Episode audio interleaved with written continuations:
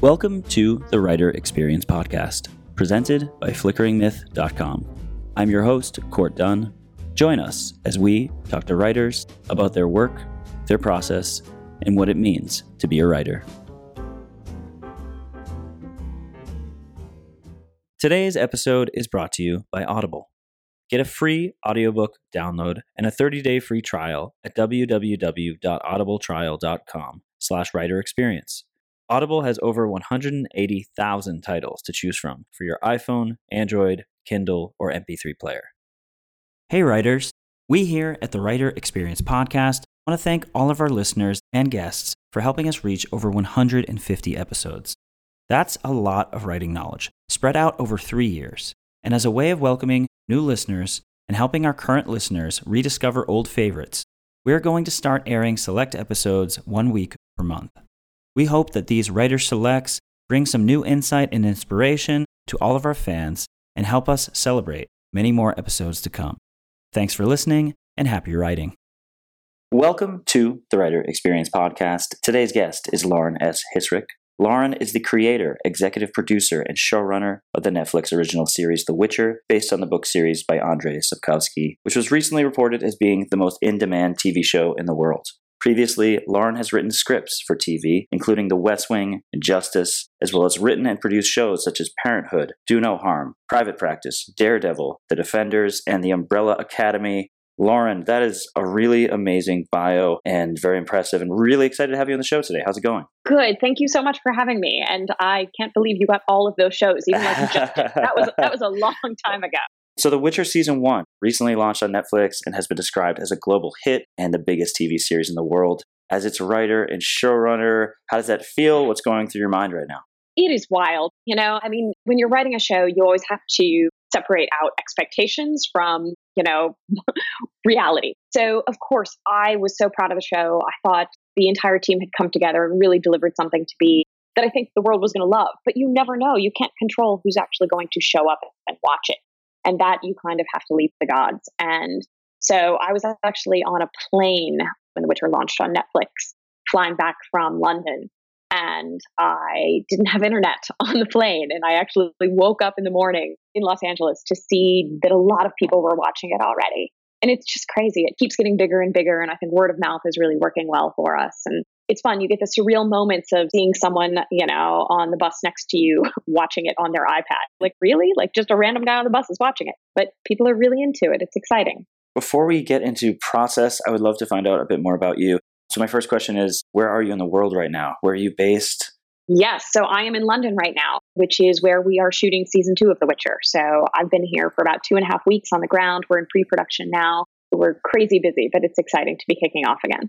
And tell us about your origin story. Did you always want to be a writer? What was your career trajectory leading up to this point? You know, being the showrunner for the number one show in the world. um, you know, I always I always loved writing, but I didn't actually think that writing was any kind of career. I'm from Ohio. The best really that I planned to do was teaching. I loved to teach writing or to teach English literature. My original plan actually had been to be a doctor because that sounded like something that was a little more career oriented. And I was about two years into university in Ohio at a place called Wittenberg University. And my English professor said, Have you ever thought about this other thing? Have you ever thought about writing? And I was like, Well, in my journals or as a hobby, sure, but I'm, I'm never going to make any money. I'm never going to be able to support myself with that. But what she did is she actually pointed out something that I thought ended up becoming really important, which is doing something I was passionate about, not just something that I could foresee a really stable career in. And that has carried me really well. I ended up coming to Los Angeles between my junior and senior years of college. And I ended up with an internship on a television show. It was The West Wing, which is incredibly lucky. Heard the show hadn't premiered yet. no one knew if it was going to be a success. All they basically had was a pilot. And so I was answering phones for free over the summer and started reading television scripts. And it was my first ever, honestly, my first ever exposure to that kind of writing. Prior to that, it had been poetry and, and fiction. That's, that's what they taught in Ohio. And I read these scripts and they, I'm not kidding, it sounds cliche, but they changed my life. I suddenly had my eyes open to this entire new medium. And I went back to finish my senior year of college, but with the plan of moving to Los Angeles as soon as I could.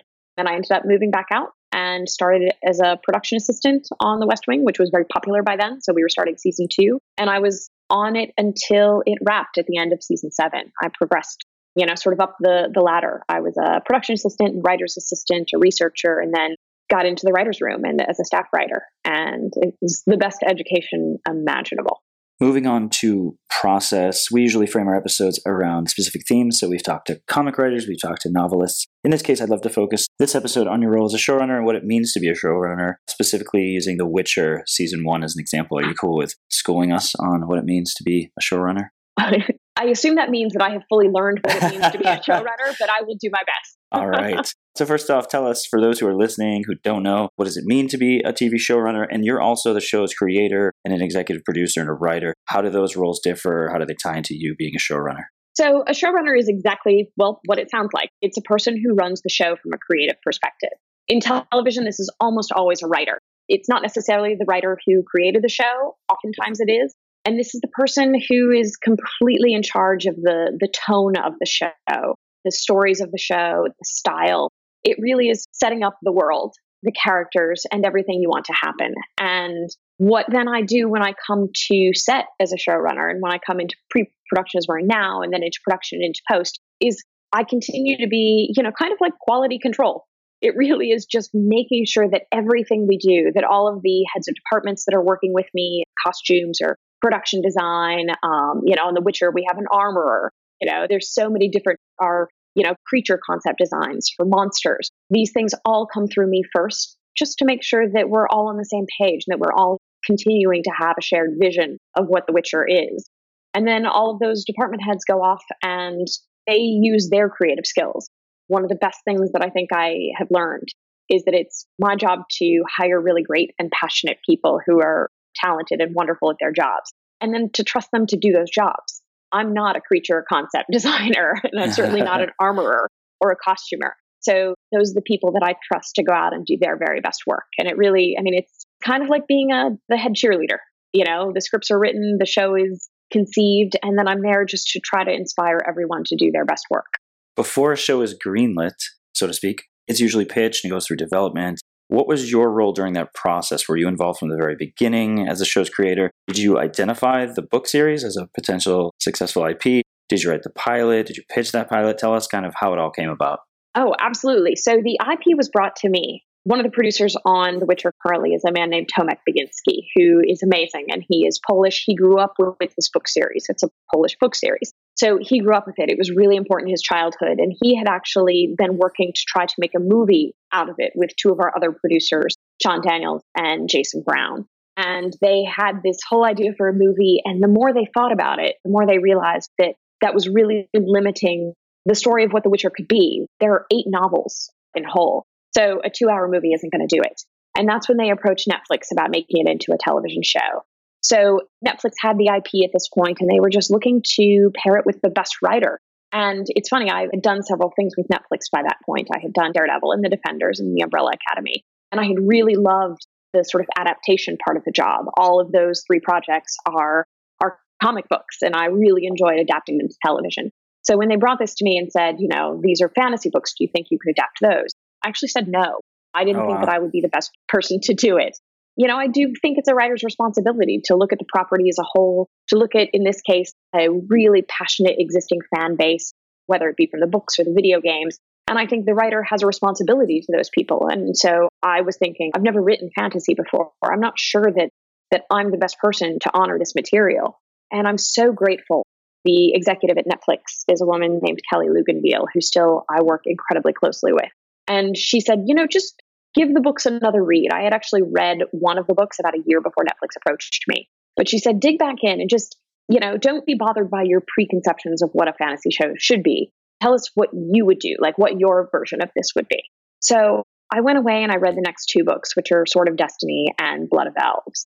And what I realized is that, of course, they're fantasy books. There's monsters and magic and violence and gore and sort of medieval battles. I mean, all of those sort of touchstones are there but it's really about a family. It's about three people who are completely alone in the world and wandering on their own.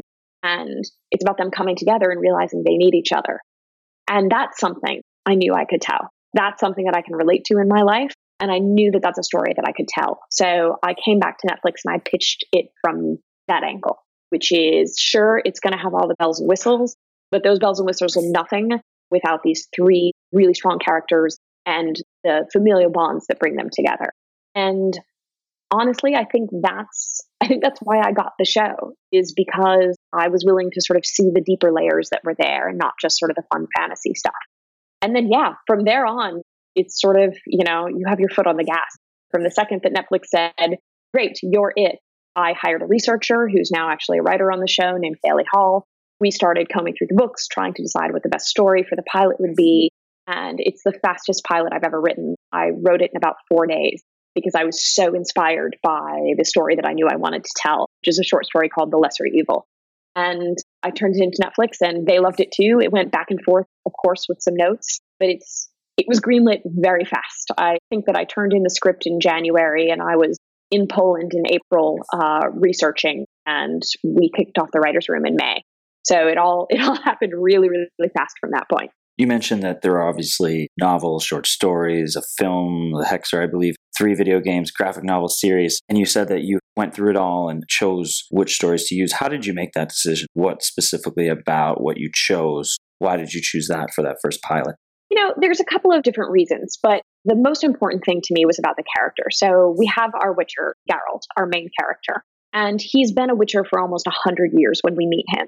And so to me, what I was looking for in that first episode was a story that could both explain where this character has been for 100 years and then talk about basically explain why we're joining this story at this point. So I wanted a story that changed Geralt's journey, that took everything that he had been doing and he was really sort of, you know, stuck in his ways and and he was only living for his job and he was very clear on the boundaries of his job. And then in this short story, he meets a character named Renfri who changes everything for him to me, that was a super exciting place to start that journey. You want to be with a character when they're going one direction and they're like, oh crap, you know, we got to start going the other one, the other way, because it brings in this whole new opportunity for the world. So now we have a character who is open to new things and is realizing that the path that he thought his life was going to take is changed now and he starts letting new characters in and accessing his emotions a bit more and it, to me it was just such an explosive and exciting start to his journey. But then we had as a writer's room, you know, at this point now, then all of the writers join me after the pilot is written. There are so many of these beautiful short stories that are about Geralt's adventures. And we really had to decide as a room how we would pick and choose them to fill in these first eight episodes. And a lot of different factors went in. Some of it was just sheer storytelling. We need building blocks, right? We need stories that progress one from the other so that there's a cool narrative structure to our entire season. But we also know that we have fans. You know, you mentioned all of the different sort of parts of the Witcher franchise, and we know those people are going to come and watch this show. Or fingers crossed, we hoped they would. So what do they want to see? Because that matters. You know, our fans matter here so much because they've been part of this universe for 30, 35 years already. So what do we want to give them? And there were certain short stories that we knew that we had to include. You know, when Geralt meets Yennefer for the first time in The Last Wish, or when he meets a golden dragon, which is one of the most famous monsters from the books. So then we knew we had to include those stories too. And it was really it was really fun. It was a giant puzzle though. It was very difficult to sort of lay it all out. Tell us about canon. Obviously, you just mentioned that you want to be loyal to the fans. Does the show have its own canon? Would you say it's loyal in many ways to the original materials? Where do you draw the fine line there? You know, the fine line constantly shifts and changes. To me, when I spoke with the author, what we talked about a lot was the tone of the books, the intent of the books. Not necessarily this character has a specific hair color or this character says this in this story. It more was about the feel of The Witcher, the feel of the world. That was the most important thing to him that we got correct. After that, it was really about how do we honor these characters, take them on similar journeys, but also this means filling in some gaps that are in the books. Or you know a character in the book will have a you know 10 page monologue that's never ever going to work on screen. So how do we take the essence of that monologue and boil it down and make it a conversation between two people as opposed to something that's happening in his brain? You know these are all the things of course that any writer who's adapting has to do which is you look at in this case 3000 pages worth of material and you say well what's the most exciting journey? What's the most heartfelt journey? What's a journey that fans are going to love and will still surprise them, but also a journey that makes sense to hopefully the new viewers that are going to come and learn about this world for the first time. So, yeah, it's less about canon. It's more about we have these books, we have this amazing source material. We're going to try to adhere as close to them as we can, but we also have to make changes because we're not writing novels here, we're writing television. And it has to work for that medium too. And then, as far as how the story is told, and I'm sure you get this question a lot, something that many people talk about is the timelines and how those timelines kind of intersect, similar to other shows these days with nonlinear timelines, like Westworld as an example. Obviously, there's a lot going on. So, how did you choose to structure the show, and how important is the experience of the audience kind of figuring out as it goes? How important is that to the overall story? So, it's a great question because to me, the timeline started as trying to solve a logic problem. The short stories that I've been mentioning to me are really the foundation, the building blocks of the world of The Witcher. It's where you get to know, you know, the continent itself, what Witchers are, what their place in society looks like, and also the warring kingdoms. I mean, you really get a sense of the entire world. And that was important to me in terms of where we were starting the show from. The problem for me with those short stories is they're they're mostly just about Geralt. He is the main protagonist through them, and each of the stories is kind of just a standalone short story. It doesn't build on the next one. It doesn't take him through a linear journey. It just is like he was doing this, and then he was doing this, and then he was doing this. And then I really wanted to elevate two characters that become very important later in the book series, who are Yennefer and Ciri. So the problem is, if I want to do these short stories, and I want to see Geralt's adventures so that we understand the world of The Witcher, Ciri actually isn't born yet for most of those. And Yennefer, while she's born, is not in a lot of those stories. So I started in my mind trying to figure out how I could encompass all of this at the same time. And to me, it was about shifting our narrative, you know, storytelling structure. And it was about introducing these nonlinear timelines. So, you know, Geralt's story takes place over about 20 years. Yennefer's story takes place over about 70 years. And Ciri's story takes place over about two weeks. And I was really inspired by watching Christopher Nolan's Dunkirk, where he does something incredibly similar about that rescue mission in France. Where, and I heard this great interview with him where he was explaining, you know, if part of the rescue mission took a week, part took a day, and part took an hour. If each of those segments only took up as much time in the movie as they took in real life, then you would think that the week long rescue was the most important because right. it took up the most time. But in fact, all three were equally important. And I loved the experience of watching that movie and sort of figuring that out, which is the second part of your question. And it's the thing that probably is I'm most sensitive about the reaction to, because I love watching something and figuring it out as I go. That to me as a viewer is really exciting. It's why I'm a big fan of Westworld. It's why I'm a big fan of, you know, pulp fiction. It's like all through entertainment, I love the sort of journey of, oh crap, what's happening? Okay, if I just hang in, it's all going to come together and it's going to come together in a way I didn't see coming. That I thought was a real benefit of this way of storytelling for The Witcher. I was surprised by just how many people hate it. Oh, really? Um, but it's interesting because it was a real, it was a learning, you know, it was it was a lesson for me because I thought, oh, right, not everyone likes to watch television the same way I like to watch television. And that's, you know, that's important to know when you're writing a show that's now been seen by, you know, 76 million accounts on Netflix. It's like, oh, right, everyone watches television in different ways. And I, that's something I'll keep in mind in season two as well, which is making sure that I'm not leading just with how I want to do it. So it's interesting. As I said, I'm sensitive about it because I loved it, but it's been a cool thing to see that not everyone, not everyone appreciated it but it's still the number one TV show in the world. So there you go. Yeah, it's working. No, I was going to say something's working. People are still, Absolutely. oh, well, that's actually a really interesting thing. And by the way, I wish that I had the forethought to think about this. It's just happenstance. But I actually believe that it's driven a lot of rewatch of the show. A lot of people are going back and watching the entire series two, three, four times because once you do, you realize that there's little clues planted all along, for even from episode one, that you're on different timelines. And I think people have enjoyed going back and watching to put the puzzle pieces back together. So that was just, that's a lucky thing that happened. I wasn't even planning for that. I wish I had been that smart. you had mentioned the writer's room briefly earlier. I would love to talk more about that. How do you choose your writers in the writer's room? Obviously, I believe you're the one who hires them. For those who don't know, how does it work and what's your role within the room? So, the writer's room is my favorite thing in the world. I am, I've never been a solitary writer. The idea of sitting just in a room someplace by myself typing for hours and days on end sounds miserable to me. So when I learned that television is written collectively, that you break stories as a room and you bring your ideas to the table and someone else will bring a different idea. And sometimes theirs is better than yours, or sometimes you blend them together. That sort of collaboration of writing is the most exciting thing to me. So this was my first time running a writer's room and first time, as you said, staffing writers, choosing them myself. The truth is, is that I very rarely look for specific things in specific writers. What I do is look at it as a collective. And what you need is a diversity of, well, everything in that collective. Diversity is such a, obviously, a hot button word right now, and especially, I think, in writers' rooms.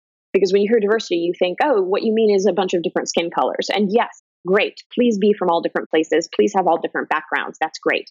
What you're looking for, though, is a diversity of experience. And I mean life experience. I mean, I want parents and non parents, people who are married, people who will never get married, people who are gay, people who are straight, people who are adopted, people who still live with their mom and dad, whatever it is. You want people who have different and varied life experiences to bring to the table because you're counting on these people to, you know, pour their own life and their own souls into these stories. So it's great if we're writing a story and there's this happened in The Witcher all the time. Writing a story about you know, a family coming together. So I'm asking individual writers, you know, do you still speak to your parents? You know, like what is your relationship like with your children? How do you use your own life to inform the stories? The other thing that's really important in hiring is a diversity of writing experience, not just life experience. So it was important to me to get people in that room who were obsessed with fantasy and even obsessed with The Witcher. You know, there's a few writers in the room who are complete gamers who didn't even know that The Witcher was books, they only knew the game. Then I have people who have been following The Witcher for a long time from the original book series. Then I have people who had never heard of The Witcher before, but who loved fantasy. And then I have someone who had never written fantasy before because it's important that when, even when you're writing a show like this that's high fantasy, that it makes sense to everyone. You know, we really have to kick the tires and make sure, like, wow, are we going crazy here? Do we need to bring it back into something that's a little bit more grounded? So you're looking for so many different things. And then finally, the most important piece, and there's no knowing this until you get everyone in the room, is chemistry. You know, you need people who, one, innately trust each other and are willing to be open and vulnerable. Writers' rooms are really hard because sometimes you're pouring your soul into a pitch that you think is great, and someone says, I don't like that at all. You're like, wait, but that was my, you know, it was a story about my kid. It's like you have to be able to sort of go and roll with the punches and keep this internalized trust you know but the other thing that you're looking for is you need people who are quiet who sit back and process and think and then finally say something and it's such the fucking perfect thing and you're so glad that they've been just holding that in their brain until the right moment and then you need people who we call story machines who just don't shut up and who constantly are churning up well what about this and what about this and what about this so it's interesting because it's a big crapshoot you hire people that you think will all go together who will have the right blend of life experiences, who represent different types of writing. You bring them all in one place and you hope that it works. And the good news about The Witcher is it worked. My other big thing is, you know, I'm a mom, I have a family, my family's in Los Angeles now. I am leaving them to come work on a daily basis. So I have what I call my no asshole policy, which is exactly that. If we're going to leave our families to come work together, please be kind, be respectful, don't be an asshole. Like, we have to be in these close quarters. Let's be really respectful and nice to one another. And that actually has worked very, very well. Being kind inspires good work ethic. It just does. So we work really reasonable hours. I make sure people can get home to see their families or, you know, go to the movies or whatever they want to do because you got to have life experience to be a good writer. You got to go outside and breathe the air. You can't just sit in front of the computer all the time. And what was your particular personality in that room? So I am the one who sits back and takes it all in. I think that there can be, in my experience, in the showrunner position, if I were the loudest in the room, then everyone would start to just cater to me. And the truth is, when you're the boss, you sort of carry that weight anyway. You know, people want to please you, people want to put forth work that they think you will like. But the show can't just be my brain and my voice. So, what I like to do is sit back, let the discussion happen, pick and choose the things that I think are working well. We dig back deeper on those things. Sometimes I will say, like, I don't think that works at all. But if everyone else loves it, convince me. Tell me why it works. Get me on your side. My writers will tell you that I have no poker face whatsoever. I sit at the end of the table and I apparently do all sorts of weird things. If my eyes look up to the left, it means one thing. If I put my hand on my chin and like play with my lips or something, it means, I mean, they have a whole Lauren language that they figured out that I don't know yet. um, but no, I basically sit back and listen a lot. And again, it inspires people to bring their best work because they really feel heard and they feel like their voices matter in the writer's room and not just my voice. We have a lot of writers on this podcast. Do you like what writers write? Do you like free stuff? Well, Audible is offering a free audiobook download for listeners of the Writer Experience podcast with a free 30 day trial to give you the opportunity to check out their service. I recently downloaded James Joyce's Ulysses for my commutes into the city, while our producer Harry, who may or may not exist, has been enjoying J.R.R. Tolkien's The Hobbit. To download your free audiobook today, go to audibletrial.com slash writer experience. Again, that's audibletrial.com slash writer experience for your free audiobook. What's your favourite film of all time? It might be a sophisticated classic, a childhood favourite, or an enjoyable pile of trash you just can't help but watch over and over again. The Pick of the Flicks podcast, hosted by me, Tom Beasley, is all about celebrating people's favourite movies in whatever form they take. Each week, I interview a different guest about their chosen favourite, whether I agree with their choice or think they're as mad as one of Tom Hardy's accents. So tune in to Pick of the Flicks every week on the Flickering Myth Podcast Network and subscribe with your podcast app of choice. Maybe your favourite film will be next. Hi, I'm George. And I'm Sam. And we're from the That's a Classic podcast on the Flickering Myth Network. We both bring three films each from a certain genre and we battle it out to find out which is the ultimate classic. So you can listen to us on Flickering Myth, iTunes, or Spotify. Check out what classic we choose every week. So while you're in the writer's room, before the episodes are written, I imagine you are plotting out the character and story arcs first. What does that look like? What are you using? Are you using Trello boards, Google Sheets, note cards, and a cork board? We use whiteboards in our room, generally speaking. I like whiteboards because I like to be able to write and then I like to be able to erase it all and not see it again. So on the first day, like we knew we had eight episodes. On the very first day, Declan de Barra, one of our writers, the tallest of our writers actually, got up and drew big vertical lines and split two boards into four chunks each. And we basically wrote 101 through 108 at the top of those chunks. And from day one, we sort of, you know, I gave a little speech about what I thought the show was. All of the writers had read the pilot, so they sort of understood the direction I wanted to go. I pitched my initial thoughts of how I had been conceiving the season and specifically where I wanted the season to end, which was something called the Battle of Sodden Hill. And then I said, well, let's, you know, everyone else has read the books too. Let's start talking about what we love. And even by the end of that first day, we had things written in every single episode about things we thought that might go there. And our writer's room is 20 weeks long. We write all eight episodes in 20 weeks, and it's a very fast pace. We usually, at the beginning of the season, we break the season for about two weeks, two to three weeks, depending. So this is where we're talking about the macro arcs. What are the stories that we want to tell? Where do we want every character to end? How do we want them to come together? What do we want to leave at the very, you know, in the final episode so that someone wants to come back for season two or season three? Those are the things we talk about at the beginning. And then we get into the minutia of the episodes. And for me, it's really important to how I do my job and how I expect the writers on the show to do their jobs. I assign each of the writers an episode on day one. So everyone knows, you know, they're writing episode three, they're writing episode six. There's not a competition among the writers. They don't have to prove themselves to earn an episode. I don't think that that particularly lends to a good sort of system of teamwork. So everyone knows what they're writing. And then I ask the writers to own their episodes. I expect when we start working on episode 104, say, I expect that writer to come in with some thoughts. They've been thinking about their episode as we've been building out the season. They've been thinking about their episode and what they'd like to do. And this works really well because, again, as a writer, you don't want to write a script that you think is going to be rewritten and changed into something the showrunner wants anyway. You want to write the script that's going to end up on television. And across the board, that's what happened in season one. The writers each really came in and they were passionate about the stories they got to tell. They were excited to start to break the stories. Some writers like to go basically break things by themselves. Some want the entire room to help. I really let it be a writer led experience so that everyone's episode suits their style. And how do you maintain a consistency across those episodes when the writers bring those episodes in? Is there a final process where everyone kind of reads them together and makes sure that it's all cohesive? Yep, absolutely. So we hope and we sort of know as we plotted out the season all together, we know that the stories are going to be fairly cohesive.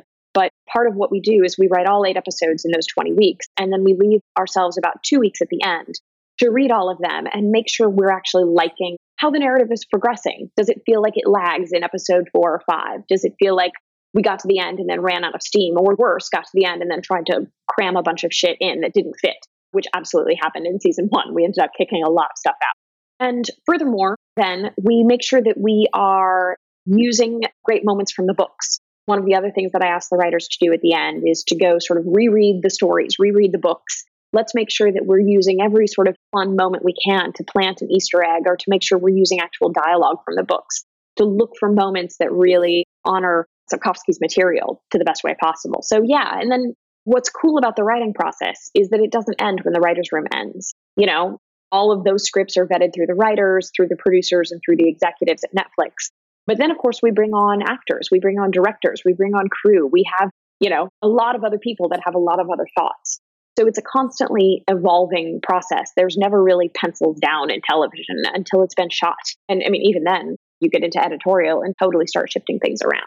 So it's a really sort of ongoing process. And that's where, when I mentioned earlier, being on set, where I'm kind of quality control, that's my final step in the writing process too is to make sure that I'm there as it's being shot, to make sure that the intentions are staying true, and to notice things that, oh crap, maybe we didn't know that last August when we were writing those scripts, but now it's become really obvious that something didn't work in episode three, so we need to adjust something in episode five.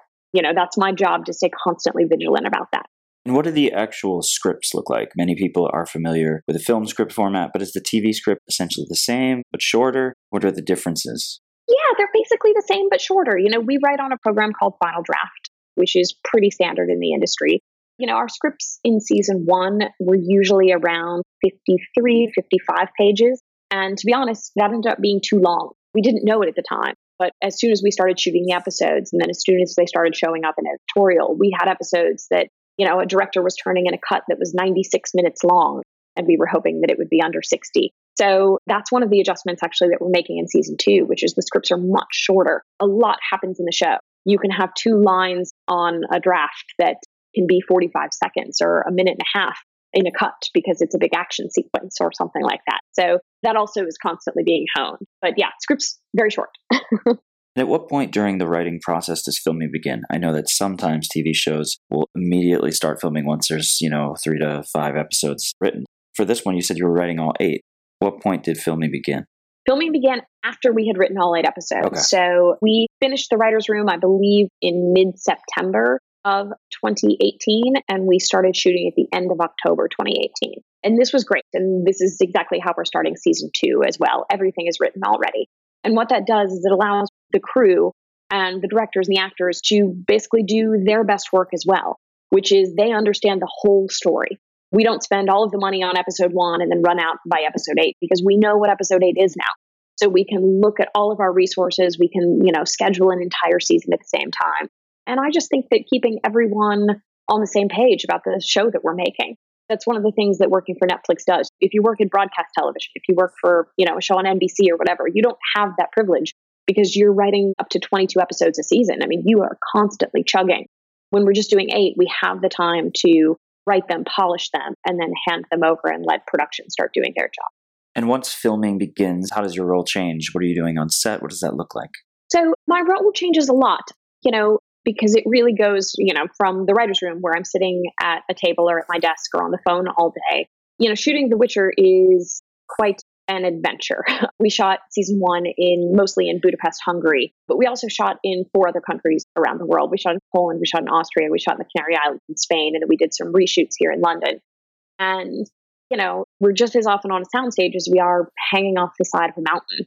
And so it really is not writer Lauren. It's completely different Lauren, which is me in like boots and winter gear being out. It's much more hands on it's working with the directors, it's choosing props, it is, you know, being with the actors, working on their wigs. I mean, it really is the approvals process during shooting is nutty because basically everything has to pass in front of my eyes.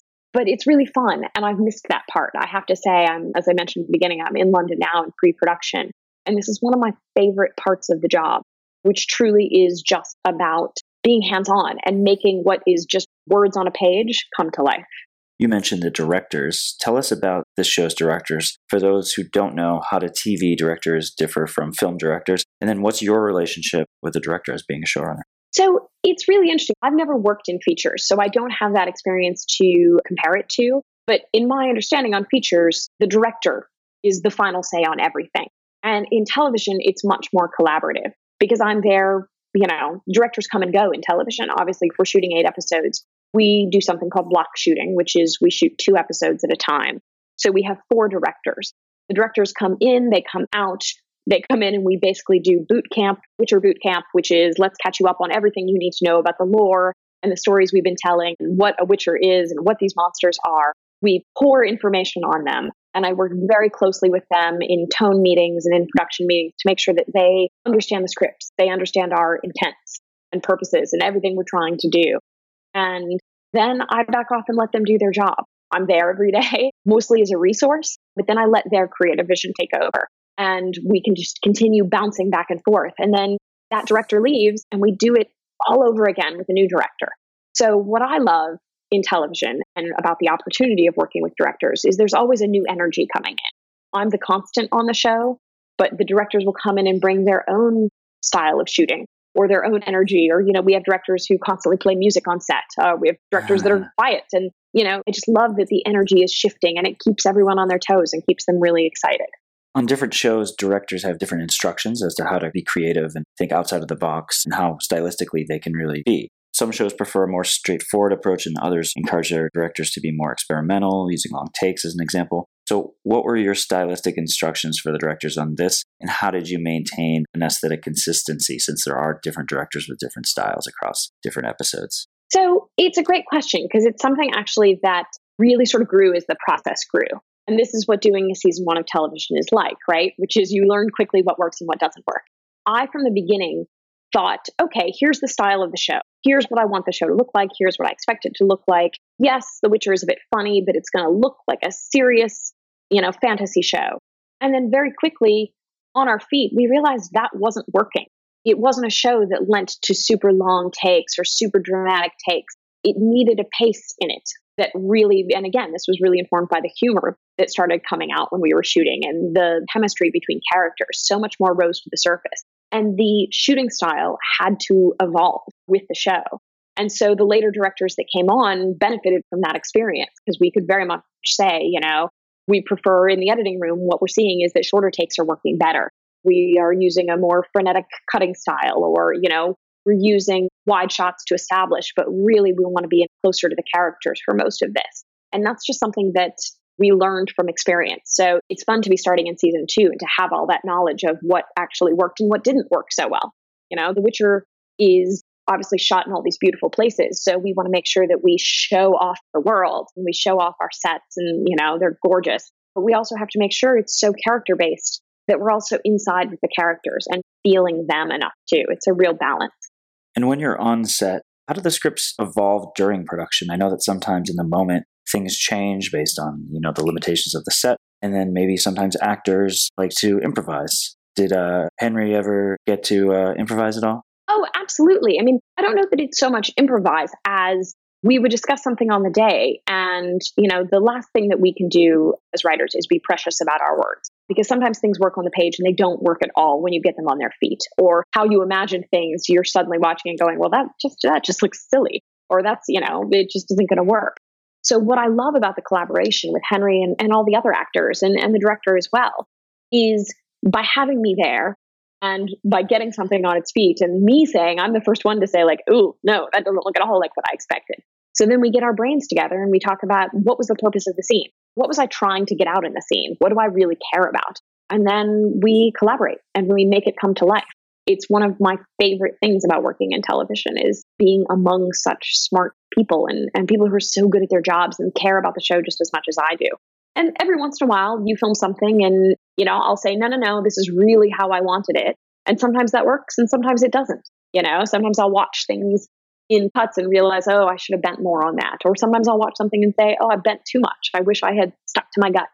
It's, as I said, everything about The Witcher has been a real learning process for me. And it's the beauty of being able to do this for the first time and then get to come back and do it again. You mentioned that the writer's room is 20 weeks. How long does production last? You know, we are shooting, I don't know how many weeks. We're shooting for uh, about 125 days, however that breaks down. So, you know, we go for, I think it's about five and a half months, depending, give or take. Season one was much longer. Season one just took longer for us to do. But we feel for season two that we've got we've got a little more under control now. Is there one day on the set of The Witcher season one that stands out to you?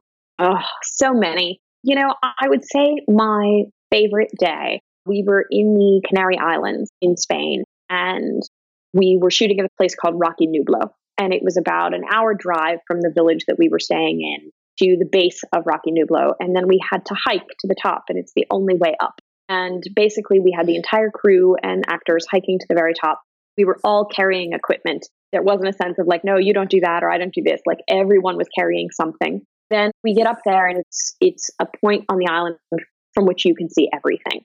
And we were shooting this incredible fight with Anya Chalotra, who plays Yennefer, and it's just stunning. I look at that scene and I think about, you know, all of us, the director, me, everyone carrying stuff on their shoulders and climbing up and thinking, what are we doing? Why are we doing this? And then I watch that scene and it's it's all worth it. Making television is really hard work. That's something that no one tells you. It's really cold. We work a lot of nights throughout the year and it's dark and you're in the mud, you're outside, you're in the rain. It's not glamorous. It's really hard work, but that's part of what makes it so fun because you don't want to you wouldn't be doing it if you didn't want to be there. And i feel like that about the whole you know crew is that everyone is pouring everything into it because if you're there at four in the morning and it's pouring down rain you might as well be um, you're there. So no it's uh, there's a lot of a lot of great days but that's that's the one that sticks out in my brain. So filming wraps and it becomes the editing process. What's the role of a showrunner during that phase? And how did editing the witcher differ than say editing other shows? I imagine obviously those timelines might have made it challenging the timelines did make it challenging.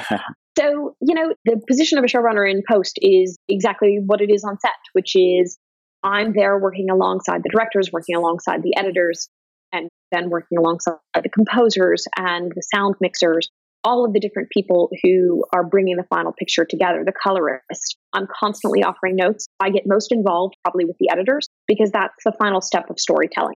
You can have something that works, again, really well on paper, and then you have it strung together as an episode and you think well that story is not paced at all now or that thing that i thought i really needed now just sticks out like a sore thumb.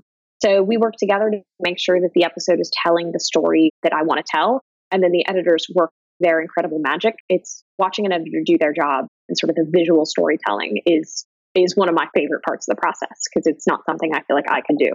And then it really boils down to the minutia this is what i love about I've said I've loved like a hundred things about television, haven't I? I really do like my job.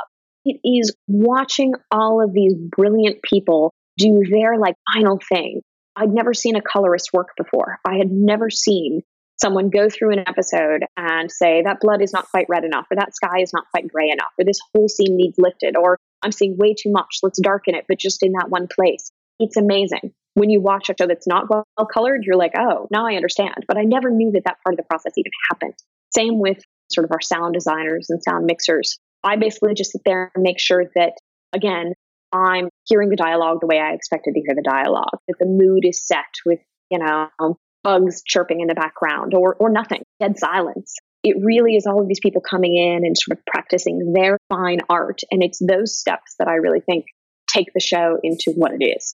Because I know, you know, I've watched a final cut of a show, final picture cut of the show, and then you watch it with the music and the sound and the color and everything. It's it's incredible. It's a totally different experience. Is there one scene that is your favorite, or that you maybe you didn't expect would come out a certain way, but you're particularly proud of? Yes, you know there is a scene in episode seven, and it takes place between Yennefer and Istredd, and it's it's a lovely scene. It was written by a writer named Mike Ostrowski, and it was a really beautiful scene on the page. It was a very tough day. We were shooting in this abandoned sort of quarry, and it was hot, and we had a lot to get done that day. And I know both the actors, Royce Pierreson and Anya Chalotra, both felt like they hadn't gotten it. They felt like they'd been rushed, and it, it just wasn't going to work.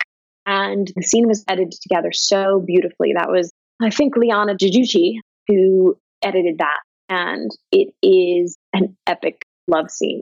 And then the music that our composers put in there is so sparse and it just lets the words hang there on their own. And there's a great point with the with the sound design of that scene where there's there's workers milling about outside, yelling back and forth, and you're hearing you know picks go into rock and very loud, and then it all starts to drift away, so that you're just with these two characters, and you're in their brain as they're or in, your, in their heads as they're kind of the chemistry between them is growing, and they're getting closer and closer, and then that bubble pops, basically, and all the sound comes whooshing back in, and it is it's a scene that was, as I said, incredibly well written. But what we have on the screen, I think, is is kind of perfect. And it's all because of the sound and the music and the color. Before we move into some bonus questions, my last question is what's next for you? I've heard that there will be a Witcher season two, and you mentioned that earlier as well. How are you preparing for that? And also, just in general, being a showrunner for, again, I'll say it one more time, the number one show in the world, where do you go from there? you know, where do I go from here? I keep going with The Witcher. I'm serious. I mean, I've I have said I've been interviewed before and said I'll write it for seven years, I'll write it for twenty years, I'll write it for as long as people show up. I'm really in love with this project. I'm in love with the team that came together to make it happen. I really love working for Netflix. They're such great creative partners. And I really just want to focus on where I'm at right now. Also, and perhaps this is because I'm new to this job, I want to stay and get better at it. I want to continue learning and evolving and making sure that that I'm giving my very best to this show. And I think the worst thing that I could do is start thinking about too many other things right now. I just want to focus and be good at this. Season two is exciting though, because this is going to sound repetitive, but it's, it's a chance to look at the mistakes we made in season one and do it better, tell stories better, improve some things, look at what didn't work and get rid of it and start over. The Nilfgaard armor will be totally different. It's, you have that opportunity to go back and, and course correct if you want to. And so that's fun too. It's, you know, I sound like such a geeky kid when I start talking about this show, but it really is uh it really is kind of a dream job. Lauren, are you ready for what we call a series of seemingly random questions? Uh, I will I will do my best. Cannot wait. The first one is in your Twitter bio, you use hashtag cookie dough. Tell us what's that all about? We've heard that snacks play an important part in the writer's room. Snacks do play an important part. You know, the, the cookie dough thing is something that evolved on Twitter. I wanted to get engaged with fans from the very beginning. I announced, you know, as soon as Netflix announced me as the showrunner of the show, I got on Twitter and introduced myself. And funny enough, when you're working with sort of a, a, huge fandom, not everyone is excited in the way that I'm excited. It was like, well, she's not who we imagined. And so I learned very quickly that that there are some people that are going to like me and some people that are going to hate me. And my job is just to stay there and show how much I love this show. So I am really engaged with fans. I'm really engaged in social media. What this means sometimes, though, is that I perhaps over engage with people who really don't want to be nice to me. And at some point, I mean, this was like two years ago. At some point, I was going back and forth with someone who had disagreed with something I had done. I don't even remember what. And I got so mad and I said, I'm just going to go bury myself in cookie dough. And there were a lot of people who had been following me for a long time then and sort of took that up as this mantra of cookie dough could make me happier that cookie dough could be the thing that I turn to when things are a little rough. And it became such this sort of like joke. If I was having a bad day, someone on Twitter would say, like, I'm just sending you, I'm sending you thoughts of cookie dough. And it became so funny. And to me, it's the best side of having such a huge fandom is now that I've engaged and participated, I, I know these people. They feel like they know me and that they understand me. And it now is this curious, fun friendship where I'm learning from them what they liked and didn't like in the show. They learn from me why I'm doing certain things. It honestly has been one of the most positive parts of the experience, despite what I initially thought. How much cookie dough would you say you've had total? Um, so much cookie dough. Someone actually introduced me to edible cookie dough recently that doesn't have raw eggs in it. It's he- not healthier. I was going to say healthier. It's not healthy, but it's uh, you know less chance of killing you. So that's actually what I've moved to, and I eat tubs of it. Next question was slid to me on a note card by our producer, Harry. So you've worked on the West Wing. Could President Bartlet have brought peace to the world of The Witcher? And the second part is, could he have been a good parental figure for Yennefer? Oh my God, that's amazing. I mean, yes, he could absolutely be a good parental figure. He raised three girls. He knows everything about teenagers, or knows when to just back off and say, no, you know, you handle it, Abby. So, yes, he would be a great father figure you know, God, could he bring peace to the world of The Witcher? No. I think that's an impossible task. Wow. I don't think peace is actually possible in the world of The Witcher because there's so many different kingdoms, there's so many different priorities, there's monsters, there's creatures, there's cursed people, there's witchers and sorcerers. Not all those people are going to live happily ever after. So I just don't even think he'd try. The next question. Some people are saying The Witcher is the next Game of Thrones. I'm sure you get this question a lot. How do you feel about that comparison? Um, I've heard that comparison once or twice. When people started saying it to me very early on in the process, I think what it meant is, hey, you're writing a big fantasy show. And do you think it's going to be as successful as Game of Thrones? Do you think it's going to be as popular as Game of Thrones? To which I would always say, like, God, I hope so. That's the dream, right? Is to have a show that resonates with that many people across the world. And knock on the wood in front of me, I think we're actually there. Is The Witcher the next Game of Thrones? No, absolutely not. One, no one's looking to replace Game of Thrones. I was a huge fan of the show. I don't think anyone wants to do that all over again. Like that show existed and was fantastic and should live on in canon as a fantastic show. Nothing should be looking to replace it. Also, The Witcher is super different. It is a fantasy show and there are sword battles. That's kind of where the comparisons end, though.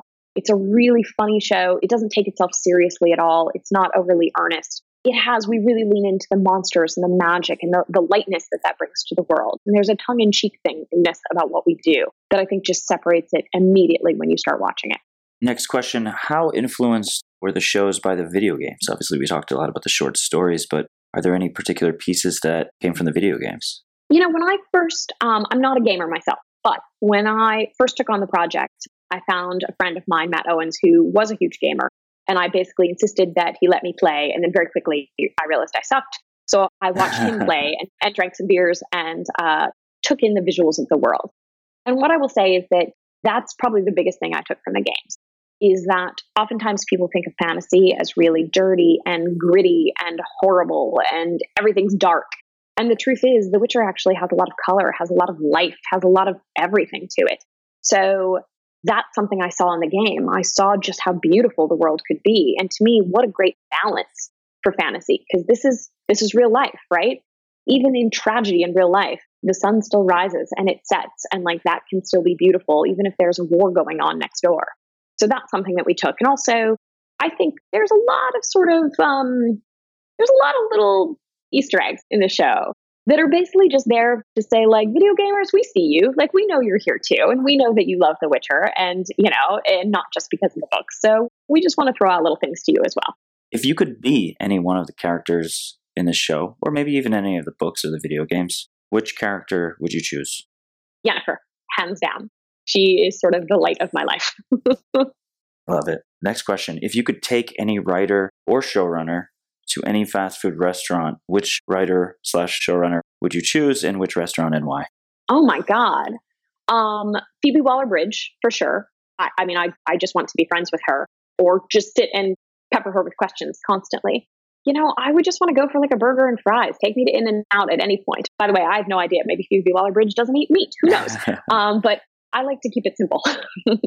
the second to last question what is one piece of advice or learning from your career that you'd like to pass along to the writers who are listening to this show who maybe aspire to be a showrunner or a writer for a TV show? Oh man, I mean, the biggest piece of advice, and this is the thing that I always tell other writers that I meet with, people who haven't quite broken through yet, make sure that everyone knows what you want to do. I think this is especially true for women who are sort of generationally told to, to be seen and not heard. We get embarrassed about saying, Hey, I have this big dream. I want to do this huge thing and I know there's a really small chance that I'll make it, but like that's what I want to do. And I tell all writers, men and women, like make sure people know.